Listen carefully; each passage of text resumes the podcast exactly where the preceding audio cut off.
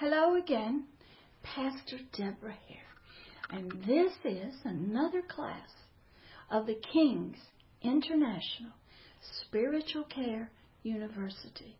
We are still in the basic courses of helping people and learning how to do it from the way of the Lord, the spiritual realms way. This one is episode or class number 11 called Basic Ancient Faith. Before one can really step out and really help people with signs and wonders and miracles, there has to be a deep ancient faith. And I want to tell you how I got there long time ago, as I think you've heard some some other videos, I had a faith in Christ, but it was at a level of a baby Jesus Christ, or the man Jesus, or I wasn't hadn't gone to Bible school. I wasn't a pastor, but I had faith. Oh, and I prayed, but I saw nothing like what I read about in the Bible. No signs, no wonders, no words of knowledge, nothing. So my faith was small, even though I had some. So then, as I began to grow and to learn how to no longer be and think from the concepts, the ideas of a mental health counselor to help people with their deep interpersonal relationships, with their deep self, their hidden worlds, with their trauma and their tragedy and their addictions. I had a lot to learn. So I began. I read books about faith, what it was. I listened to sermons and preaching and teaching about having faith. I heard the scriptures over and over and over again. And I thought I was learning. And I thought my faith was growing but it wasn't. I didn't even have enough faith when I joined the prayer team of the church I was at to have the power of God move through me. I was so afraid. Some of us are afraid. If we get that kind of faith and things happen as we pray for, we will be ostracized. We will be brought up against traditions and culture. We may even lose our jobs for just praying. We may not like what happens to us, the challenges and the attacks that come because our prayers were answered. Many of us don't even hear the voice of God. There are some chaplains and pastors who are trained that you do not need to hear his voice anymore. And if you do hear it, then you are hallucinating and you are hearing voices and you need some mental health treatment. So there are actually ordained ministers and chaplains and pastors who have gone to Bible schools, God ordained, and that is their belief. There are some that believes we don't need any experiences because they're too subjective you could kind of miss the truth. All you need is the written word. Now that came from Martin Luther, who was brought before the Catholic priest when he was being judged on his 95 thesis. And what he told him is, is look, I'm just going to stand on what the word says. And I'm going to stand on the word alone. So many people came into unity with just what the word said and not what at that time the Pope and the priests were saying, which contradicted what the Word had said. Because this Martin Luther guy, he was a well trained, uh, educated person who worked, he was a priest. He was a teacher. He worked in a university. He read Greek, Hebrew, probably many other languages. And he had a struggle. He was under spiritual attack, and he finally got revealed to him it wasn't by anything anybody did, it wasn't anything that anybody had to do. They couldn't buy their way into forgiveness, out of purgatory, and into paradise. And this so bothered Martin Luther. He was struggled by demonic attacks. And then the scriptures were opened. It was only by faith, by believing, that one became born again, became saved, became a new creature, and was replaced back into the family of God. Nothing else, just by faith. What a powerful revelation Martin Luther had. But yet the Catholic Church, which he was a part of at the time, couldn't see that. It was hidden to them. Or Satan had gotten in there and twisted their thoughts and their ideas so they would teach error to the people. Anyway, the people were believing the only way they could get anywhere with this God was buy their way in, climb up steps, beat their backs, uh, give away all their goods, anything and everything. And of course, it always cost money because you could buy your way out of purgatory and the sins of your forefathers, and you could buy your way shortened in the time by getting an indulgence. You give the Catholic Church some money, and they give you a piece of paper. Done. All forgiven. Off you go. Church made money, built all of its beautiful, beautiful cathedrals, and you were happy. But it was all wrong. And Martin Luther found that out. So in his trial in the Catholic Church about this doctrine of by the Word of God only, by faith only, he was challenged. And from that, after I had studied Martin Luther, read his biography, watched the movies, I learned at the great turmoil that was going on at that time. Faith was trying to break out. It had been put into prison cells, held captive by well meaning Catholic priests who really believed that only they who had gone to school were educated, who had doctorate degrees, went to Bible school, went to colleges, had taken the oath. Only they knew what they, the scriptures really meant. Everybody else of us were just children. We were ignorant. We couldn't even read, most of us. And we surely couldn't read Latin or Greek or Hebrew or Aramaic. So they had to tell us, interpret to us what it meant. They just put a little spin on it. So Martin Luther is one of the first steps that you'll have to study to help your faith increase. Also, there were other ones. Wendell, Win, excuse me, William Tyndale, who was out of England and he also was a Catholic priest, monk, teacher, professor. Read Greek, Hebrew, Latin. And he felt that it was important that people have the Bible in their own common language in their own country. So he started to translate the Bible into English many years before that, Martin Luther did the same thing.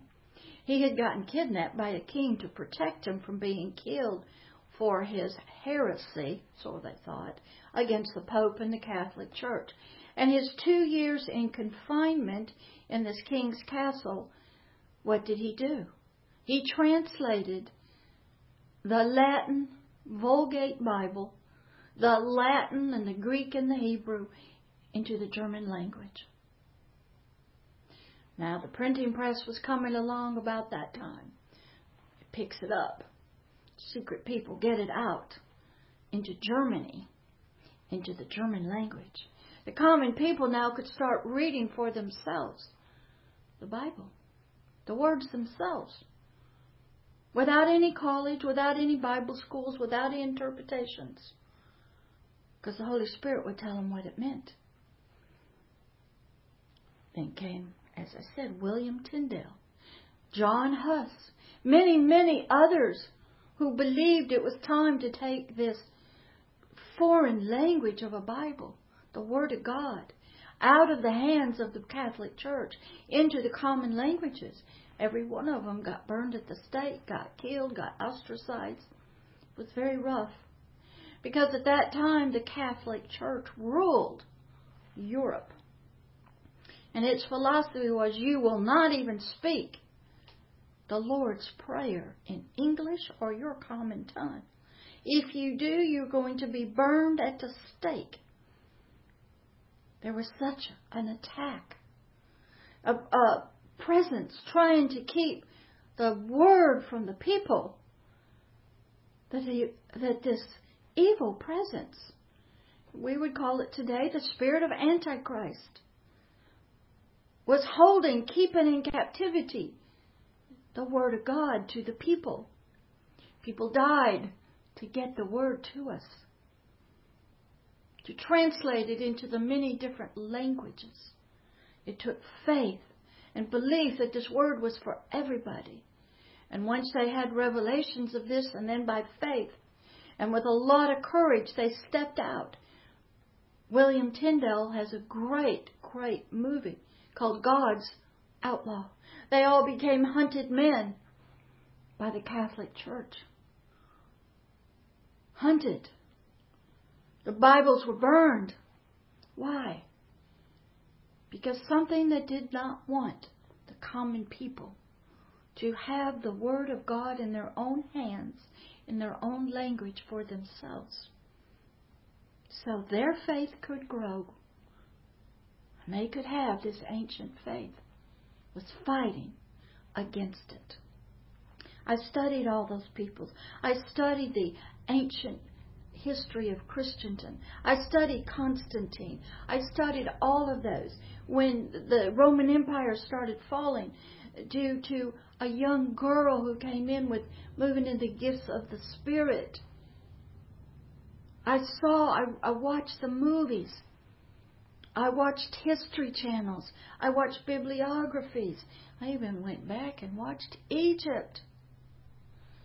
Because, oh, Akhenaten, he knew there was one God. He actually found through historical things in some of his ancient writings, who was King Tut's father, the Lord's Prayer written out. God was working through people he could find who would have faith, but who would also, through this faith, be willing to put their own lives on the line to get this precious word out. So I began to see the great faith that I did not have. Mine was the baby faith in the baby Jesus. I still saw him on Christmas in the manger as a little boy, still as the man not as the glorified Word that was anointed. Didn't have that revelation early on. Then, after I studied all those, watched the movies, the YouTube videos over and over, bought the books, read their biographies, read, studied, watched movies. Then I was directed in, to watch another man, George Mueller. He was back in England, probably in, I don't remember, it's the 1600s, the 1700s, or the 1800s. He has an excellent thing on YouTube. He wrote his own autobiography. George Mueller was a preacher, and God called him to pull the children who were orphans and street urchins, as they called them, and take care of them, to build orphanages. Now, this was a man who had no money, very sickly, and God asked him to do a great thing in England.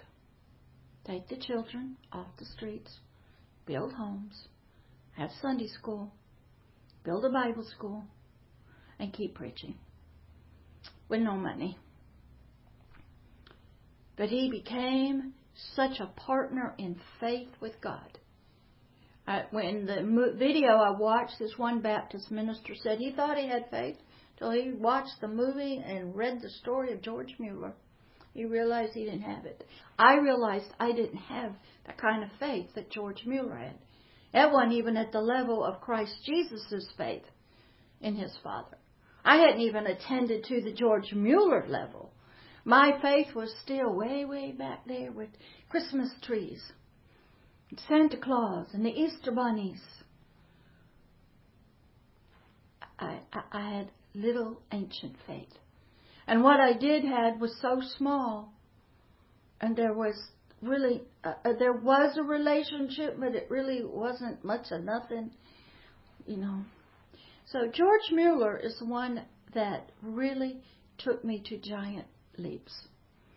Because what he did was God told him, You go get the kids, I'll take care of them. They went into a partnership of helping people. Now, George was an interesting preacher. He's a Protestant. And uh, he never told anybody his needs. He uh, built a Bible school, distributed Bibles, and uh, he would preach. Now, when he preached, he might tell them, "We're going to get, we're going to take care of orphans. We're going to get the street kids." That was it.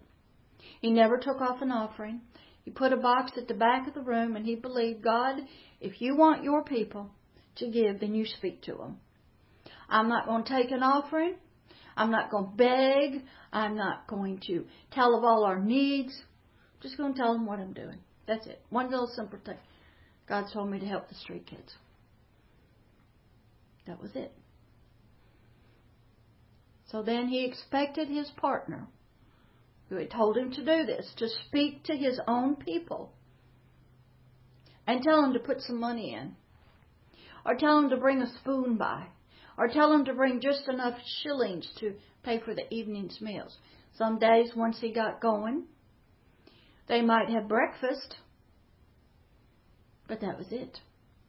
So the matron who actually, everybody that came to work for them, God prayed them in. George would go in his back room, maybe with his wife, maybe with one other person, and privately they prayed for the needs. And that was it. He didn't talk about it. Of course, there was no email. He didn't speak about it in church. And him and God had this wonderful partnership. Every day, God would speak to somebody, show up with food, a spoon, or some help. He eventually, in this partnership, by faith, was taking care of 10,000 orphans in England. Had a Bible school, Bible distributing company, still preaching, was sick a lot. And one of the wonderful stories also, as this, his faith grew, and people started hearing about this and how him and God worked together and how him and God were partners and how he prayed. He became he became invited to go uh, to America to speak. And on the crossing there was a terrible, terrible storm. And the captain of the ship came to him and said, Mr. Mueller, could you please pray to your God and have him stop the storm? He said, No problem.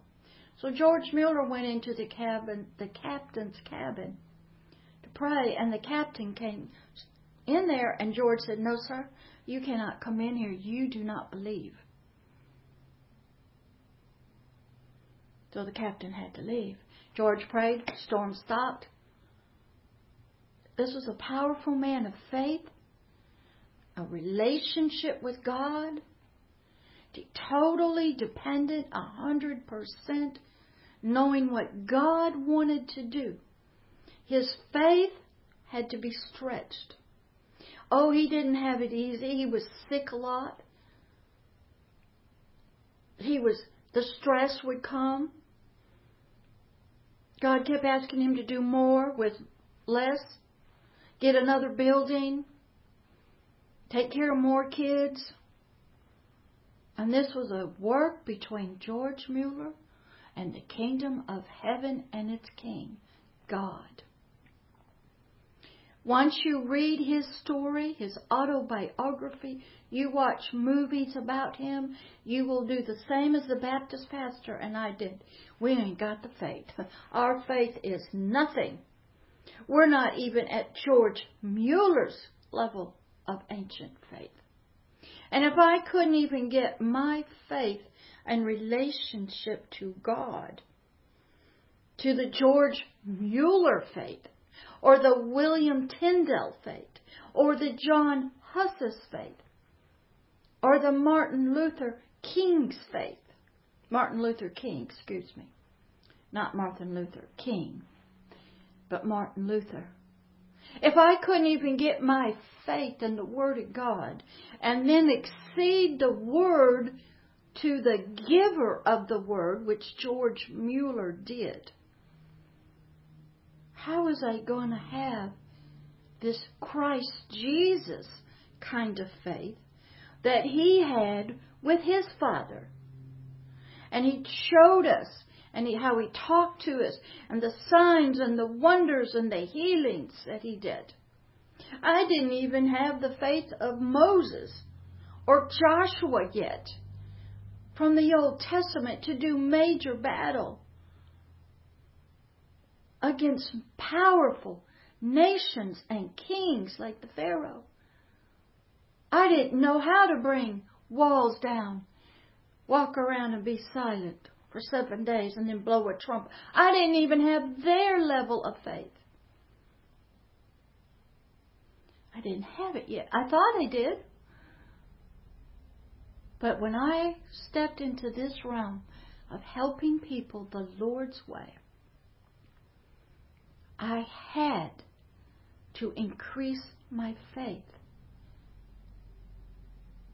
I didn't even have a lot of times the level of Abraham, the father of faith. But I had an experience that would test it.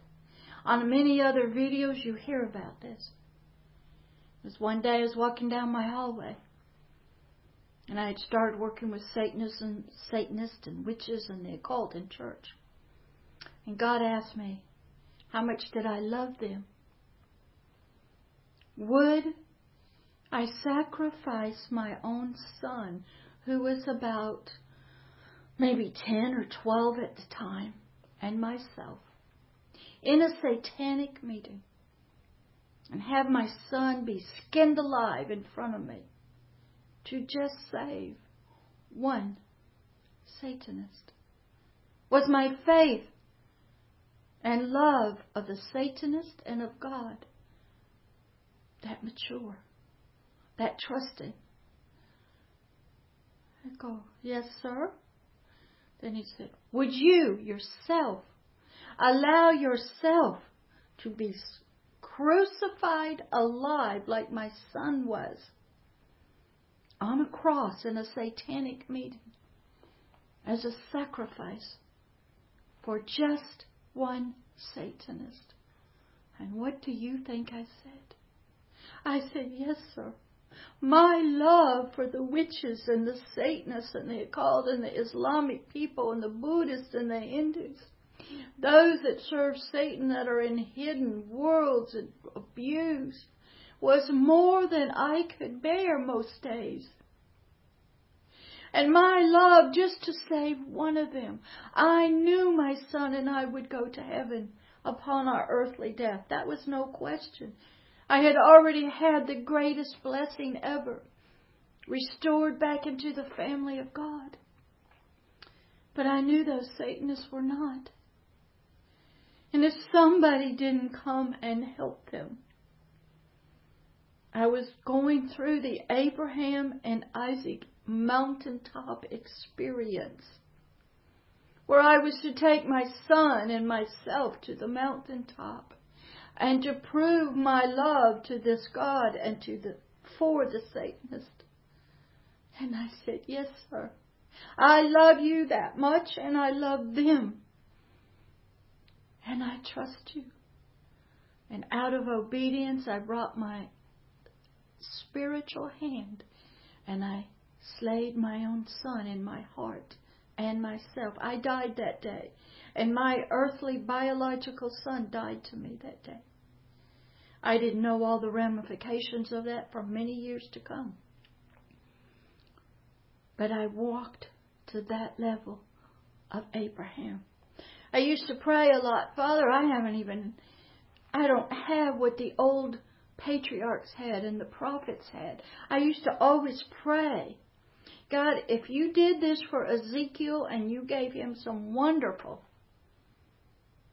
spiritual trips, and Isaiah and Enoch, Father, I want those same things. I want to see as they saw. I want to know and see that realm I didn't see. I was dipping into ancient faith and love that I had never heard of, was never challenged by the church, and anywhere I went. So ancient faith had to come out.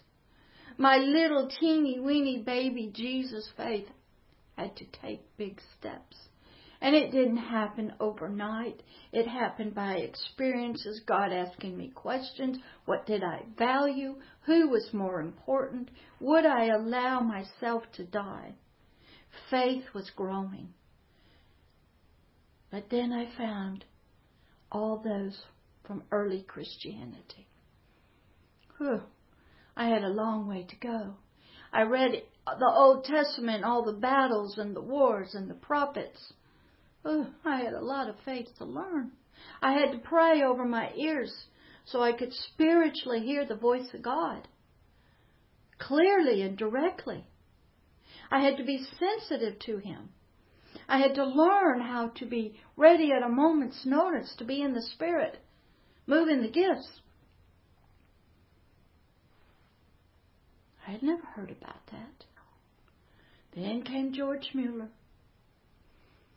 And I literally cried. Because I knew my faith was not even at his level. So how could I even have ancient faith?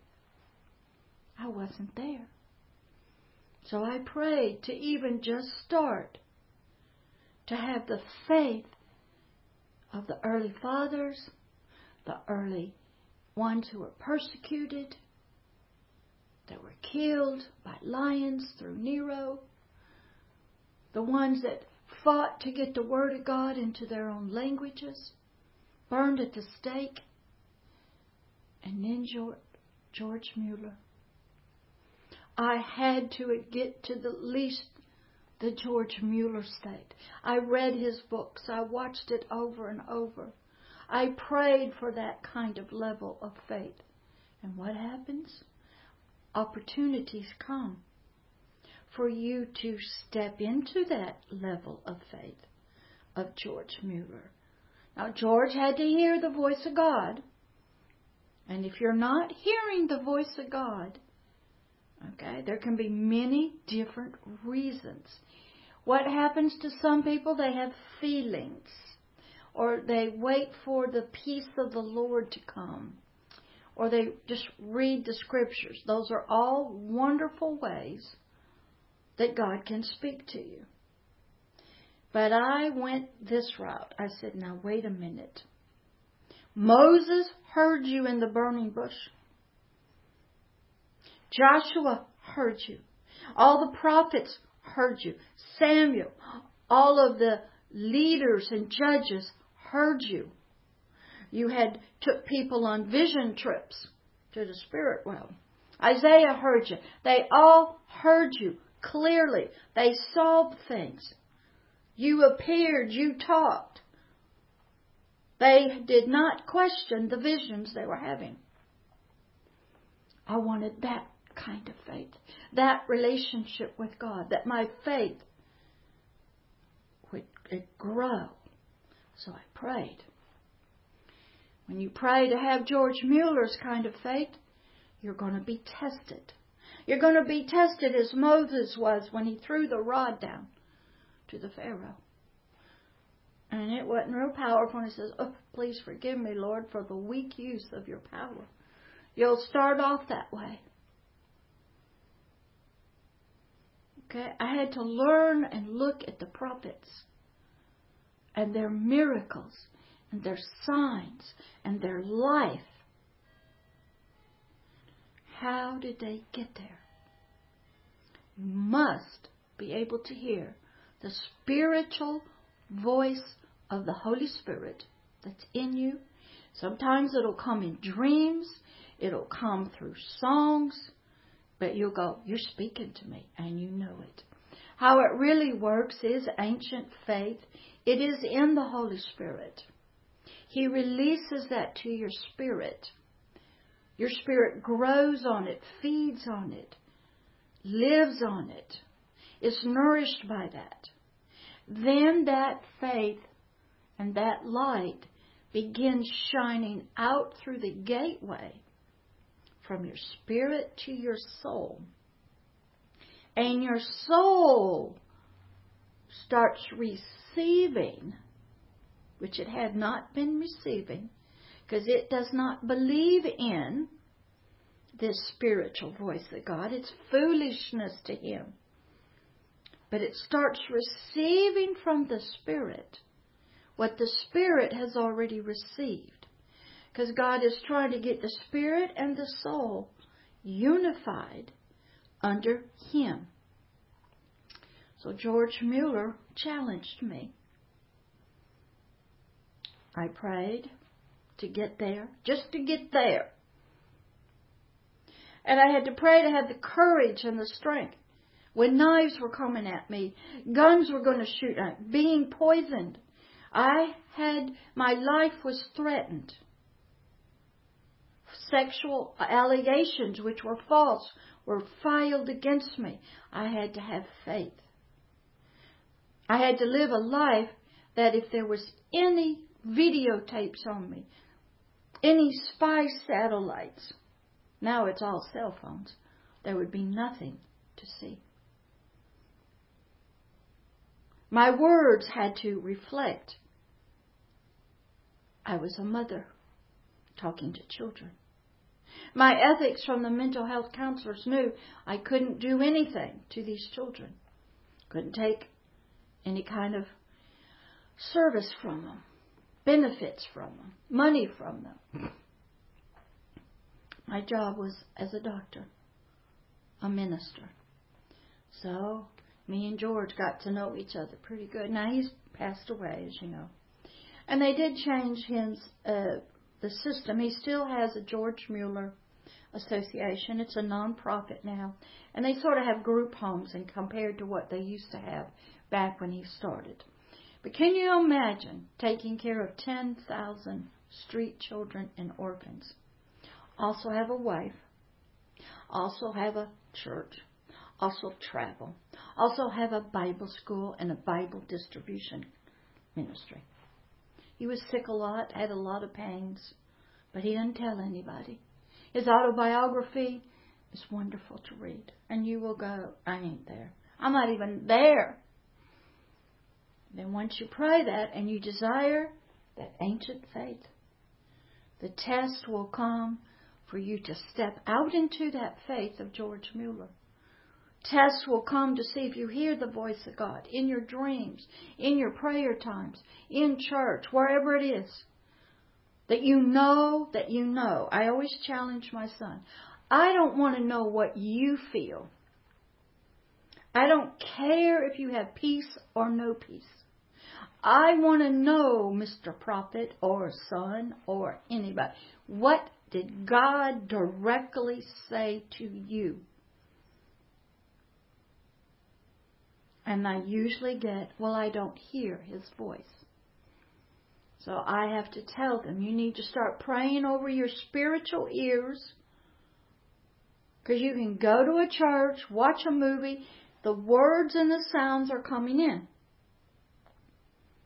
The biological brain is receiving sound waves. But your spirit, it does not translate any of that. So you have to pray over your dullness of your hearing. You have to work with God. You have to pray over your ears and your understanding. I'll use my father. He's dead now. When he was about 89 or 90, he had a hearing test because he had been wearing double hearing aids. And they tested him that he could hear the sound, like I'm going to say the word book.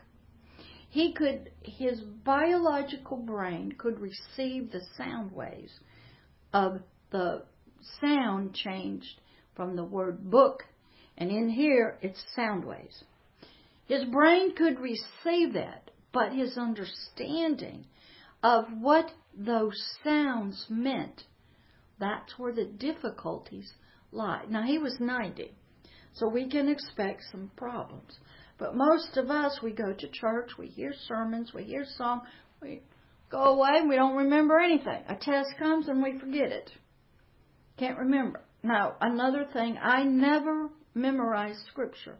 I read it over and over and over and over and over and over again. Because I trust the Holy Spirit that whatever I need, He will bring it up to me if I've read it, and He will bring it to my memory to use it. Now, I'll explain that how that worked in a church service. I was in a church service, and the pastor um, stood up and said, "Let's all get in a prayer team with your most trusted prayer person." And I heard the Lord say to me, "Trust no man." Huh. I knew what that meant. That was the Word of God. That I was not to put trust in myself or any other person.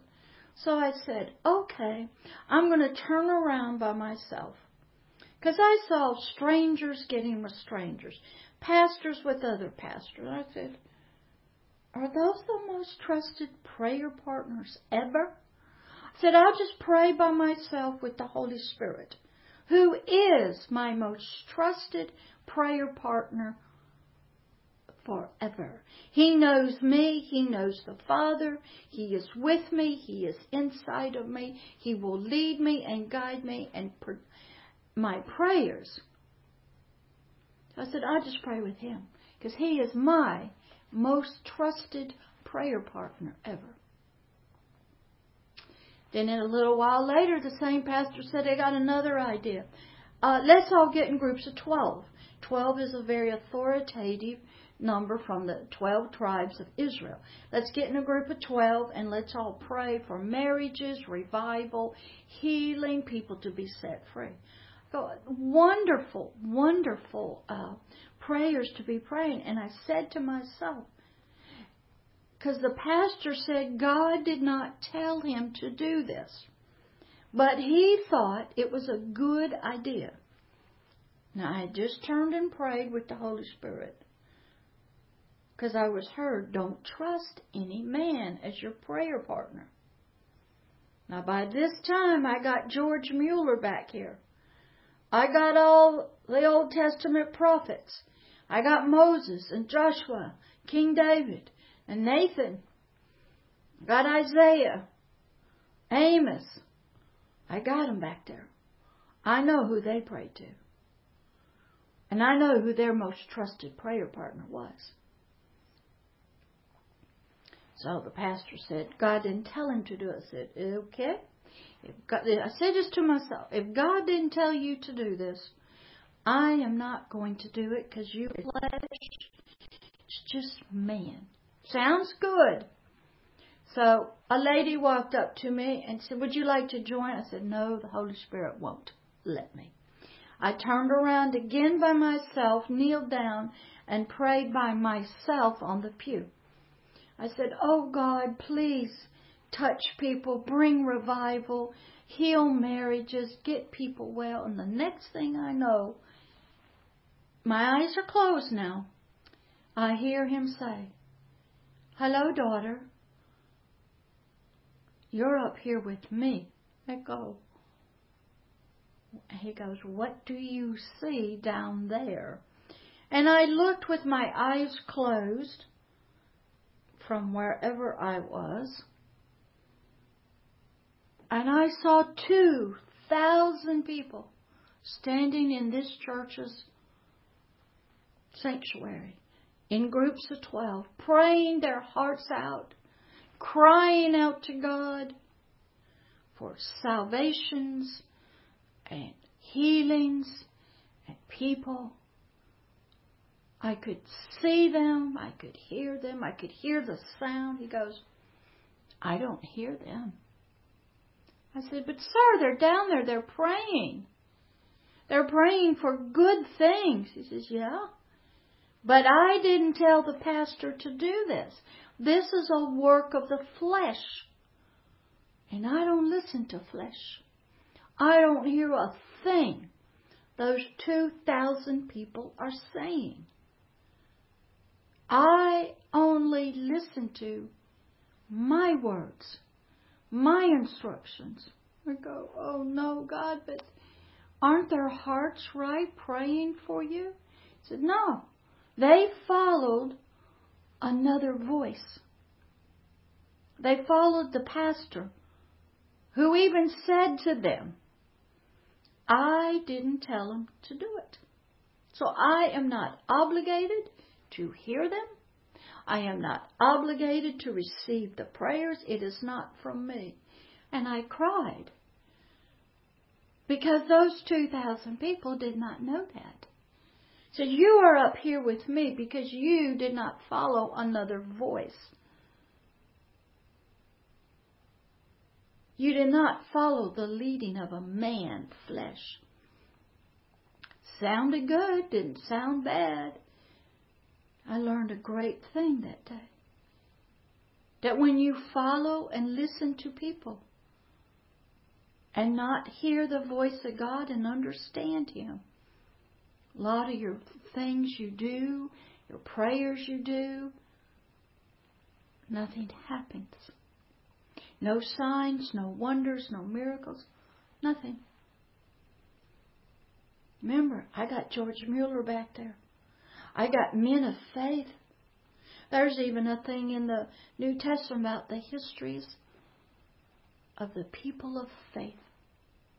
I didn't even have a lot of their levels. So my faith had to grow.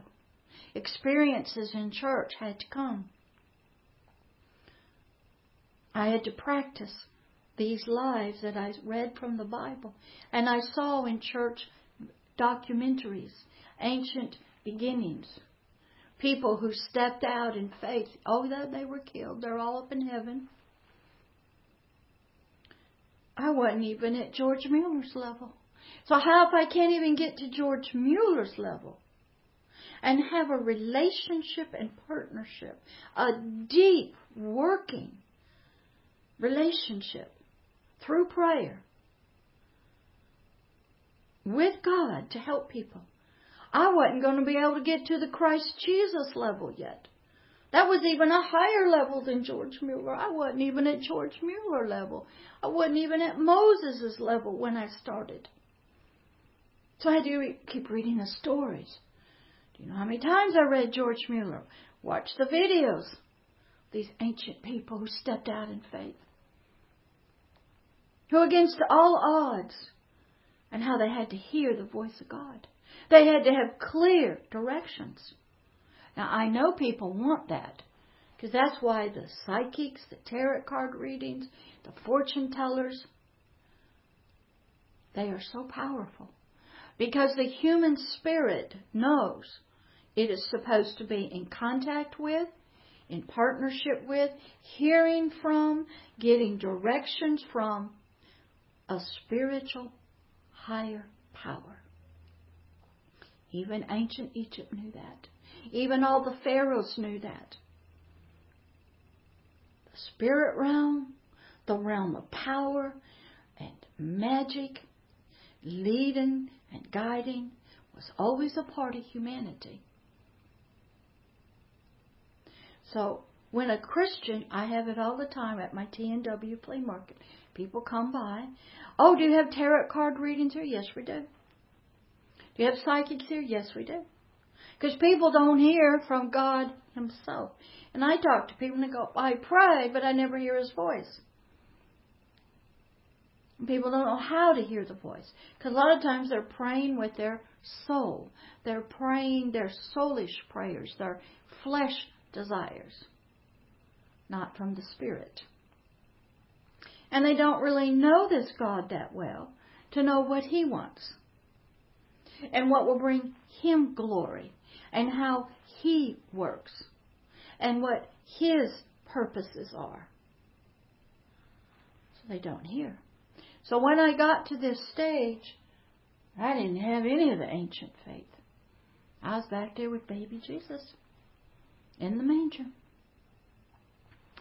So I was cried because I had a long way to go to even get to the Christ Jesus level or the Paul's level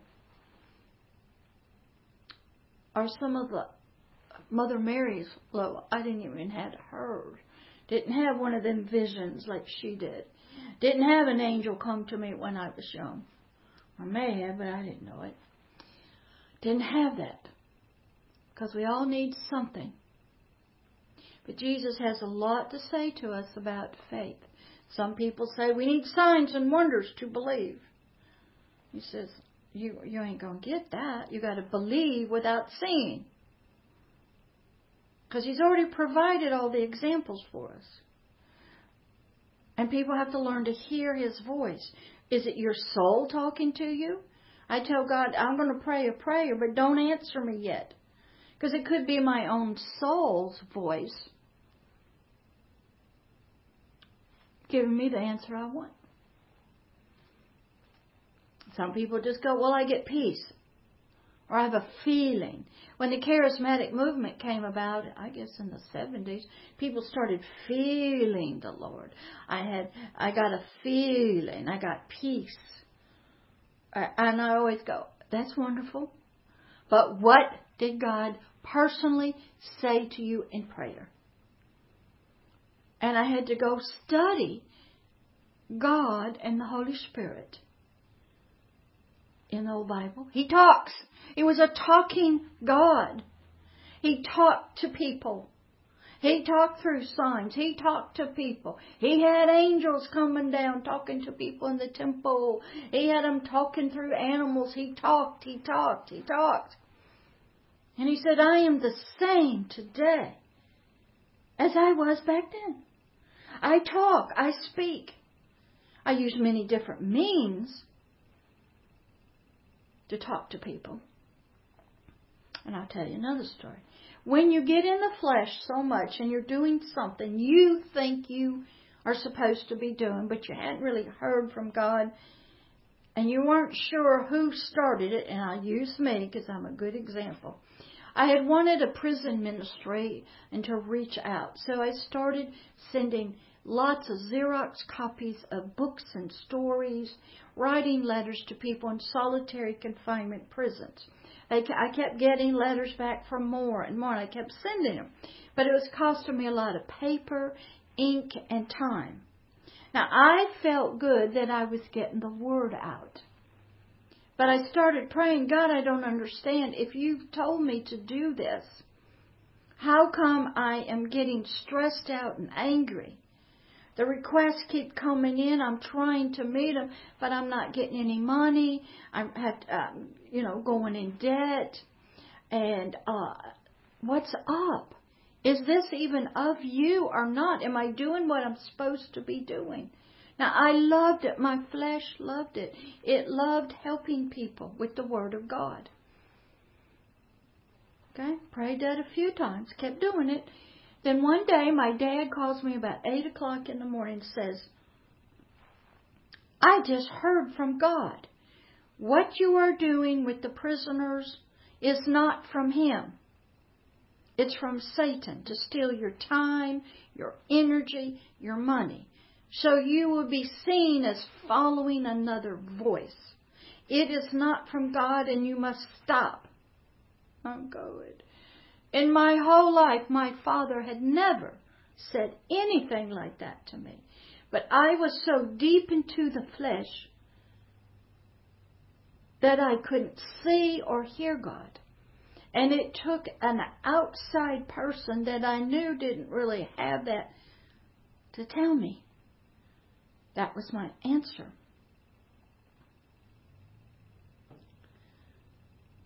And I had it. Still, I was so in bondage to this flesh, my idea. I got the idea that Satan was behind it to steal my time, my energy, and my money. And to make me look like I'm doing God's work but I'm following my own desires and Satan's. It took me a few more months and another talking from my father to say, You must stop doing this. It's not of God. I was in bondage to this. The flesh will get there and it doesn't want to stop because it wants to be seen as good and righteous. And it will even go, and I did for a few months. I kept doing it until I eventually had to stop. So I had a case when I was so much in the flesh, not doing and covered by a veil of darkness, believing I'm doing God's work, believing that God ordained it, and it was really Satan. And I tried it again later in another prison ministry, and here's what I get. They're just using you to get free envelopes and free stamps. They don't care a thing about the money, but Satan will suck life and joy and money out of you through people who have not yet been changed, and you believe you're doing a good job. Had to stop that. So I've had some experiences where I did not hear God, and yet I did things that I thought was good. So I've had to learn. No, you tell me what he said. I just talked to some guy who called himself a prophet. He said, God told us we're supposed to work together. This is from LinkedIn. I said, that's fine. What were the words, word for word, what did God tell you? Well, you know, God talks to people in all different ways. No. If you're a prophet, what are the exact words that God told you to tell me? Because I hear from God. Well, I'm supposed to come to America and you're supposed to help me get there so we can do these deliverances. Well, sir, God and I are doing that on social media. I don't help anybody come to America. Go to the embassy. So was that of God? No. So here's a prophet. Remember, the Bible talks much about false prophets that are in the church. And they're out there. So you can challenge them. Ask them, what did God say directly to you, word for word? If you go back in the Old Testament, or you go back to Jesus, are there any signs and wonders? I even get after people doing deliverance work. They yell and scream and they have all kinds of movements with their hands against the demonics. The demonics are not hard of hearing. Sometimes Jesus said, It's done. It's all in the spirit realm. You don't have to do much. But they're trying to show by flesh power. For the not the demons, they already know. So they scream, they yell. I even had to learn. Uh, my early learning was the blood, the blood, the blood. But you don't do that. It does torment the demons. But you'll never hear Jesus pleading his own blood. I had to learn a lot of things. So the first thing, though, I had to have some ancient faith. I had to study faith. I had to read a lot of books on faith, listen to a lot of sermons on faith, read about a lot of the people that the Bible talks about of faith. I had to study the early Christians who were being crucified who were martyrs. I had to have faith. I had to just get to the George Mueller level. And that began. So you too, when you're wanting and desiring to help people, your basic class, you better find some, study some, get some, and at least get to the George Mueller faith. When we get to the advanced classes, you will then get into the Christ Jesus level of faith and the Paul level of faith. And those are beyond George Mueller. But right now, we just need some ancient, basic faith. I hope you've enjoyed this basic class for today. Watch it again and again. Go and look up all these uh, men and women of faith on YouTube. Uh, study the documentaries, the ancient history.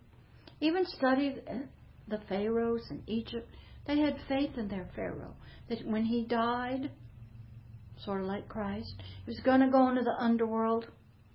He was going to defeat the demons, and he was going to hold off chaos. If that's not the resurrection story, They had it. It was in a strange form. And they even had it that he was God on earth. So are we. We are the exact image and likeness. We are the offspring. The very image we are, Jesus calls us God's Himself who have been given this word. So don't think yourself anything less than what you're told. Enjoy. Have a great day. Take lots of notes, and I hope to see you again in another basic class because we got a lot to go through before I can get you into the advanced and even into a lot of concepts. Love always and forever, Pastor Deborah.